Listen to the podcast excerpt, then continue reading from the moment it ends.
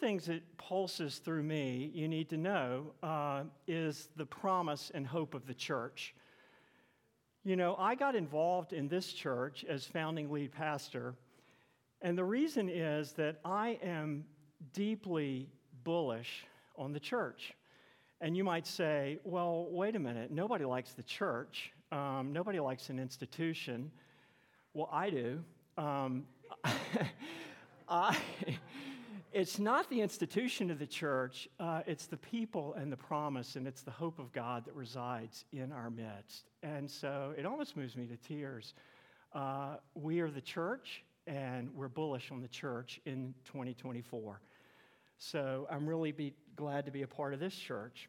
And we start, I like to start the new year reminding you of core practices at Community West. So people will say, well, what does it mean to be all in here? And I want to say that for covenant partners or people who are all in, we capture it in the three C's celebrate, connect, and contribute. So what we mean is uh, if you want to be all in, celebrate is you commit to one of our Sunday services like this one, whether you, uh, unless you're sick or you're out of town, you make this the highest of high priorities to be renewed uh, in the gospel, in the gathering of the people of God once a week. It's one of the important practices of people committed to Christ. And we say it's important to be committed to it. One of the in person Sunday gatherings, above all else, honestly, activity in the church, uh, right here together. Second is connect. It means you commit to a home group uh, during the year or in the January term to a learning seminar. Now, community is king. The, this is our primary path of discipleship. And um, the learning seminars give you a great way to cross fertilize and expand your friendship circles beyond your home groups. So they start this afternoon, and we encourage all of you to take part in one of our learning seminars. And lastly, contribute means you commit to serve on a Sunday morning servant team and you commit to regular financial support of our mission. We believe biblically the church is a volunteer organization. We have a lean staff. You'll hardly ever hear, hey, we have staff for that. It's, it, we have a very lean staff. And so it's a, we're a do it yourself church. We're all hands on deck. And so it's because we believe that the gifts are in the people.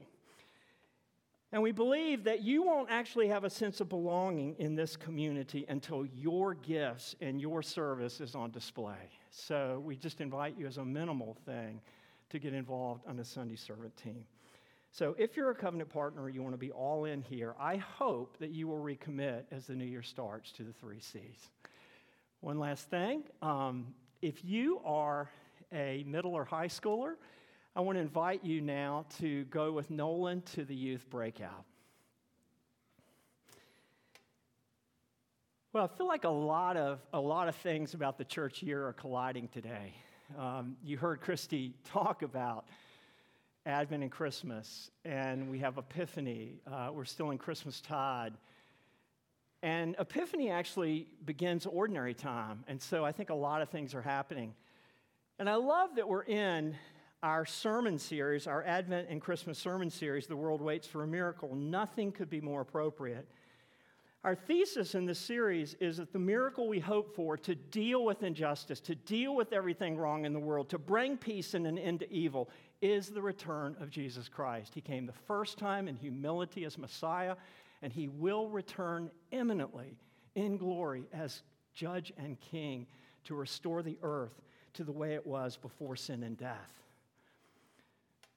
So it's a great way to start the new year. Why? Advent is a word that means coming. We're waiting for the coming of Jesus. Some of you are going, well, wait, we were doing that in December. No.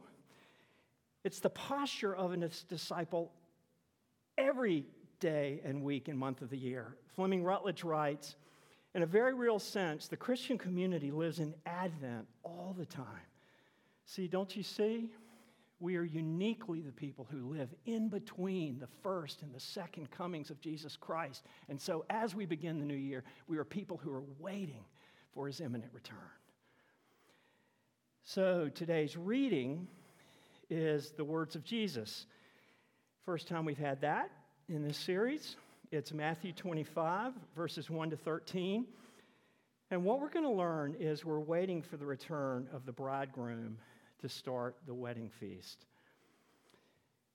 So we want to read Matthew 25, verses 1 to 13. And I might say it's a larger section that Matthew provides of Jesus' teaching on his return. And I'll just say, um, Jesus spends a lot of airtime on his return. And one of the thoughts that goes through my mind is when he returns, if any of you are surprised, Jesus might look at you and say, Well, who's your pastor? Didn't he tell you that I'm going to return? And so I'm telling you, Jesus spends a lot of airtime on his return, and therefore we should too. So go home this afternoon, read all of chap- Matthew chapters 24 and 25. You will be amazed. And we're just going to read the first portion of chapter 25 today. So let's pray as we turn to it. Uh, Lord Christ, uh, this is your church. It's not our church. We're sitting here, but in no way is it our church. It is your church, and the reason we're bullish on it is your grace and mercy residing in the people and the work and the mission here. And so to you be all glory, Lord Christ. We thank you also for your word and we pray that as we start the new year, we would attend to it and be shaped by it. In Christ's name we pray. Amen. Matthew 25, verses 1 to 13. Hear the word of the Lord. The words of Jesus. At that time, the kingdom of heaven will be like ten virgins who took their lamps and went out to meet the bridegroom. Five of them were foolish, and five were wise. The foolish ones took their lamps, but did not take any oil with them. The wise ones, however, took oil in jars along with their lamps. The bridegroom was a long time in coming, and they all became drowsy and fell asleep. At midnight, the cry rang out Here's the bridegroom, come out to meet him. Then all the virgins woke up and trimmed their lamps. The foolish ones said to the wise, Give us some of your oil, our lamps are going out. No, they replied, there may not be enough for both of us and you. Instead, go to those who sell oil and buy some for yourselves. But while they were on their way to buy the oil, the bridegroom arrived. The virgins who were ready went in with him to the wedding banquet, and the door was shut. Later, the others also came. Lord, Lord, they said, open the door for us. But he replied, Truly, I tell you, I don't know you. Therefore, keep watch, because you do not know the day or the hour. The word of the Lord. Thanks be to God. You know, Matthew's gospel is sometimes called a discipleship manual. Matthew is the one who has the Sermon on the Mount and all the teachings about following Jesus. And so there's a question about what does it mean to be a disciple? And first, did you notice the scene in this reading? You know, one of the things that we learn when we look at Scripture is that the church's experience of the return of Jesus Christ will be a wedding banquet. And so I think some of us think sometimes, oh, well, you know, Jesus starts out his par- parable, the kingdom of heaven is like. And so sometimes I think we think, oh, well, I know what that's like. Heaven is like. It's going to be like a choir rehearsal or a church service, only longer. It's going to be all pillowy, and it's not going to be very material and very interesting. That's why nobody looks forward to it. But Jesus is saying, oh no.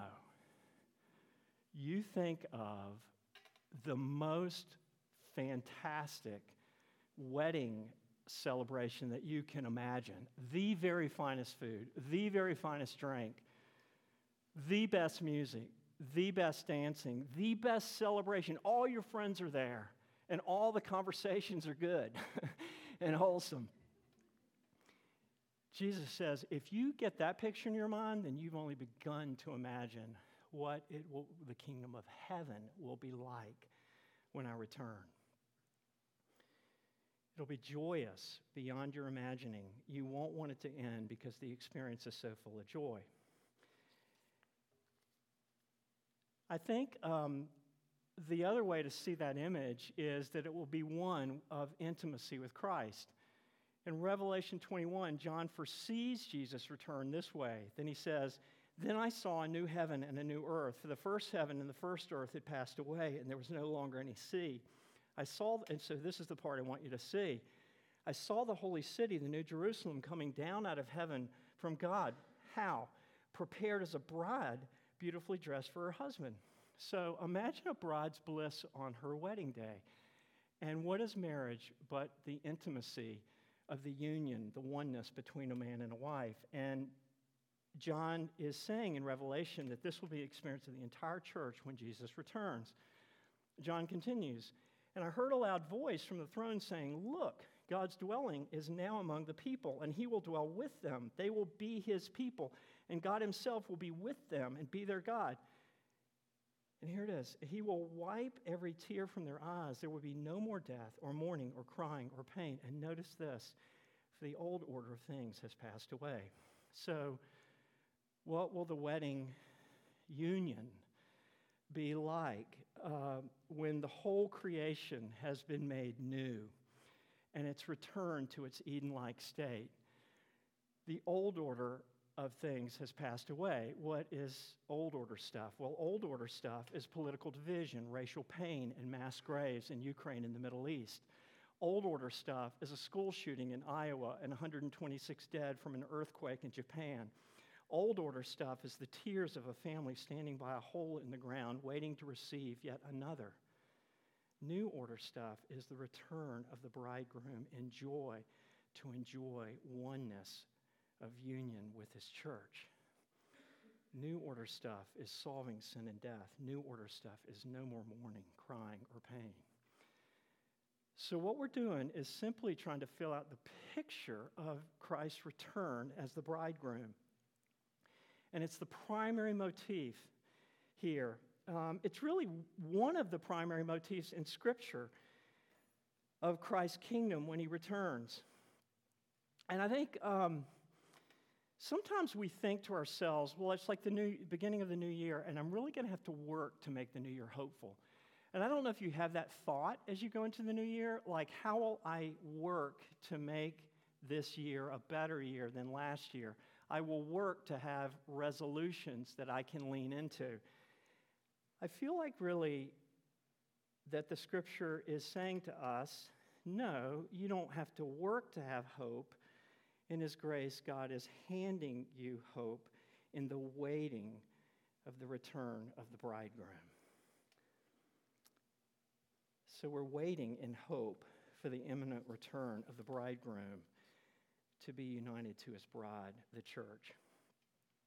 Uh, but now we have to wrestle with Jesus' teaching in today's reading. And the thing that I pulses through me again, I'm uh, just say it that way not every Bible reading has the same tone. And I struggled with this reading this week. I always ask the question, where is the good news in this? And so you just need to know that we're going to stay after that question, where is the good news in this? But not every Bible reading has the same tone. And in fact, the parable we read is a parable of warning.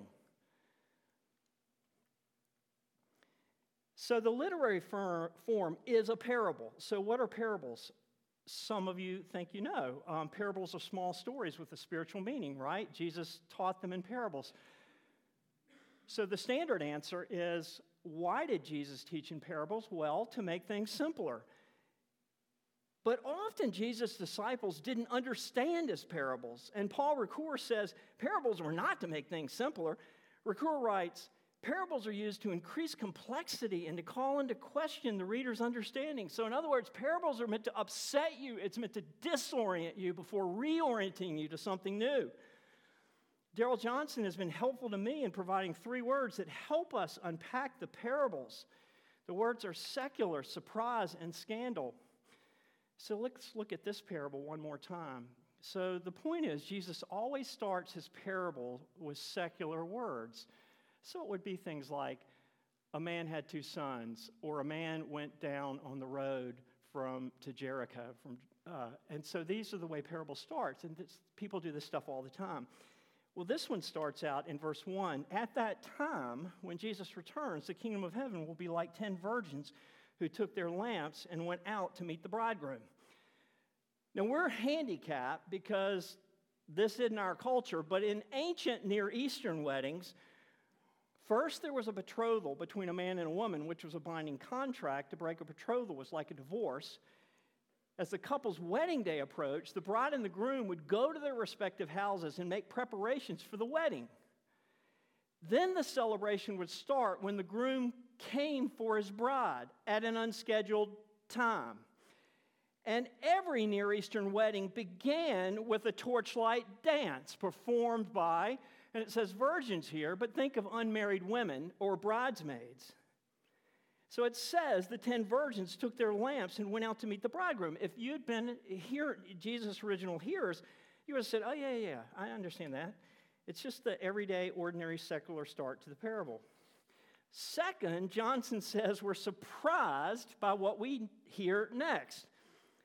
Five of them were foolish and five were wise. The foolish ones took their lamps but did not take any oil with them. The wise ones, however, took oil in jars along with their lamps. So, admittedly, the bridegroom was a long time in coming. But then he came. If you look at verse 6, at midnight the cry rang out Here's the bridegroom, come out to meet him. The surprise was that any of the bridesmaids didn't have oil for their lamps. Everybody knew what was going to happen when the bridegroom came. The bridesmaids had long poles and they wrapped rags around the end, drenched in olive oil, lit for the torchlight dance. One commentator said they had to replenish the oil in the rags every 15 minutes. So the surprise is that some weren't ready for the groom's coming. They didn't have any oil. And so this is the sting of the parable. It's not being ready for the groom's coming. Well, third, Johnson says the scandal is the part of the parable. Now, listen carefully to this that catches you off guard and offends your understanding of the way things are or should be. And there's a lot of offense and scandal in this parable. So, if you paid attention, the five bridesmaids without oil for the torchlight dance asked the other five to give them oil. The five wise bridesmaids say, Well, then we won't have enough. The five foolish bridesmaids go to town to buy oil, but it's too late. Verse 10 The virgins who were ready went in with him to the wedding banquet. Now, here's the scandal. Are you ready? Get ready to be offended by Jesus. The door was shut. Later, the others also came. Lord, Lord, they said, open the door for us. But he replied, Truly, I tell you, I don't know you. Now, everything in us would want to tell us, well, my God is not like this.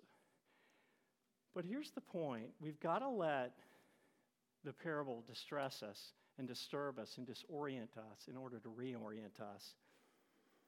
Jesus' own words. So it's a parable of judgment, and we've been saying that when, the, when Jesus returns, he will return as the king and judge in glory to restore the earth. I'll say one more thing. I think we want judgment. Uh, it's vogue today for us to react against judgmentalism, and I understand that. And we say to people, don't be judgmental. Now, the irony is that many of the people who react the quickest against judgmentalism are themselves the most judgmental against any whiff of judgmentalism.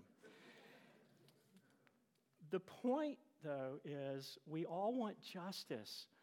And I think it's not that we don't want judgment, it's that we, the only question is who does the judging? Now, we say we want to put the world, Jesus to put the world to rights, to right all the wrongs in the world. And we know that to get justice, there must be some kind of judgment necessarily on sin and evil. So I'm just inviting you to creep toward uh, this idea of the type of judgment that is part of the redemption of the earth. But that still doesn't help us with the scandal of the parable. So, the debate among the scholars uh, about who Jesus means by the five foolish bridesmaids who are left on the wrong side of the door, some of the commentators say that the foolish bridesmaids lacked the obedience of faith. And there's a sense in which this makes sense. It's partly because Matthew is a discipleship manual. Matthew is the one who says, uh, if you're even angry with your brother, you've murdered him, or if you even look with someone with lust, you've committed adultery in your heart. Matthew has the high steel of Christian discipleship. And so it would be easy to say, well, Matthew must mean that there's something they haven't done in order to warrant their entry into the wedding banquet. So is that the obedience of faith? Well, we've been learning in this series, this is the part I really want you to hear. The good news of the gospel of the kingdom is that God's judgment is always paired with redemption. Now, stay with me here. So, listen, to be sure, the judgment is dreadful. Later in Matthew 25, in the parable of the sheep and the, sheep and the goat, some people go the way of eternal judgment while others go the way of eternal life. But stay with me. In Scripture, judgment is always paired with redemption. It's the, it's the honesty of the dreadfulness of sin and death that is paired with the beauty of the redemption of the lives of the human community. So in Malachi, the dreadful day of the coming of the refiner's fire and the launderer's soap is followed by the fast follower is the calves frolicking in the field for those who revere his name. And in Matthew, Matthew's, Matthew chapters 24 and 25 are followed by this in chapter 26, verse 1. So when Jesus had finished saying all these things, all these dreadful things, all these warnings of judgment, he said to his disciples, As you know, the Passover is two days away, and the Son of Man will be handed over to be crucified. Bam! Bingo! Are you with me? See, the most astonishing revelation in the Bible is that Jesus took God's judgment for our sin and evil into his own body so we wouldn't have to. So is judgment fearsome? Yes, but judgment is made safe by the redemptive atoning work of Jesus Christ on the cross. So Paul articulates it in 2 Corinthians 5:21, God made him who had no sin to be sin for us so that in him we might become the righteousness of God. So the point is not to sort of write off judgment and say that can't possibly be true. We need for a holy pure world, we need sin and evil to be judged. But here's the thing, the power of redemption stands right in the center. It stands as a way to make. See, what we learn is judgment is not the same thing as condemnation. And so in Romans 8 1, Apostle Paul writes, There is therefore now no condemnation for those who are in Christ Jesus. So Jesus is trying to hold it all together, I think. He's trying to say, I'm going to put the world to rights. There is going to be a wonderful wedding feast, and there will be no taint of sin or stain in that feast. But in order for that to happen, I myself must become the redeemer for a broken and lost earth. So Jesus closes the parable this way, verse 13. He says, um, Therefore, keep watch, because you know the day, or, or you do not know the day or the hour. I was talking to somebody after the first service, and they were talking about predicting the day or the hour. Jesus is clearest on nobody can predict the day or the hour. The thing is, we are to be prepared for his coming. So, where are we with the obedience of faith in Matthew's discipleship manual? The obedience of faith that I am most comfortable with, taking it all into consideration, is the obedience of faith for Matthew and for Jesus in this portion of Matthew's gospel is constant readiness for the bridegroom's return. So it's not all the morality that you think of first, although that's part of it. But Jesus is getting at something else here. It's the longing of a bridegroom, uh, of a bride for the bridegroom. It's the longing of relationship and intimacy. It's constant readiness for the bridegroom's return. So, what Jesus says to the foolish bridesmaids is, I don't know you. See, it's the longing of intimacy and relationship, it's the longing of a bridegroom for his bride. I think when we think about strengthening this spiritual muscle of waiting for the bridegroom's return, it's helpful to know that there's something very singular about waiting. So, how could you say there's so much more that is the obedience of faith, right? Well, there's something singular about waiting. When you're waiting for someone to come to your house, all of your activity is drawn into that person's arrival. And so you don't start like mowing the lawn or cleaning the garage, or you don't start a movie or lay out a project on the kitchen table. No, you're looking out the window. All your focus is on you know, somebody coming. They're about to come. They're about here. They're, they're coming. They're coming. It's the only thing you can think of. I think the obedience of faith that Jesus is getting at here is there's something that grows in a singular way. There's one thing needful. What is that one thing needful, church? It is waiting for the return of the bridegroom. In our last week's sermon, John Daniel used a word that I think was helpful for this text. He used the word disenchanted. And, you know, somebody told me, a, friend told me a story of once being enchanted with a woman he thought he was going to marry. He didn't end up marrying her, he married somebody else. But he said he eventually became disenchanted with this woman and he married somebody else. He became disenchanted because more and more was exposed. It makes me think in Ecclesiastes 2, where the king has the chance to pursue everything to its end you know, wine, women, and song, ambition, wealth, building great aqueducts. Solomon was a great man in Ecclesiastes, and he said he pushed those things all to the end, and they were meaningless. He became disenchanted with them. Part of being a disciple of Jesus in the Gospel of Matthew is we're becoming disenchanted with everything else in the world, and we're becoming enchanted with the one thing the return of the bridegroom to begin the great, joyous, lavish wedding feast, during which time he will put the worlds to rights. We're at the end of our series, The World Waits for a Miracle. And again, we're saying, boy, this is the place, it's the essential posture of a disciple. What is it? It's waiting for the return.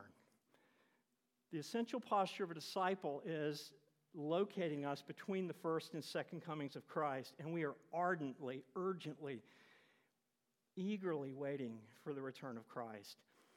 I gave you during Advent this hourglass symbol, and I would encourage you not to put it away with the Christmas stuff.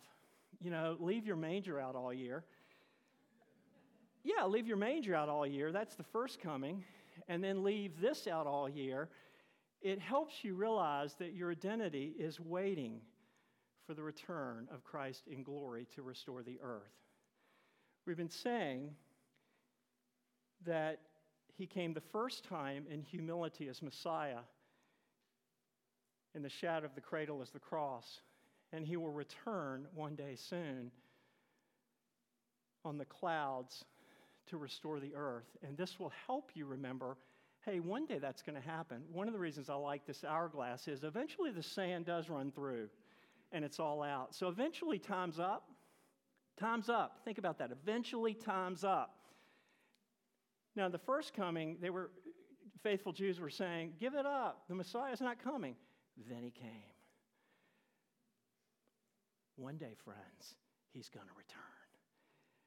And Community West Church, I want us to be the ones who aren't caught unawares. We're ready. Our focus is narrowed in.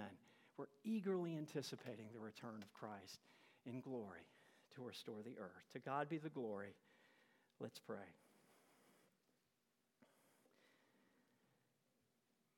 Father, we can scarcely take it all in, but we long to be the church the church that celebrates not just your first coming, but eagerly anticipates your return. Uh, we've just scratched the surface, but continue to form us and shape us, not around the many things, but the one ardent, eager longing of the return of the bridegroom for us, his beautiful bride, the church. To him be the glory. In Christ's name we pray. Amen.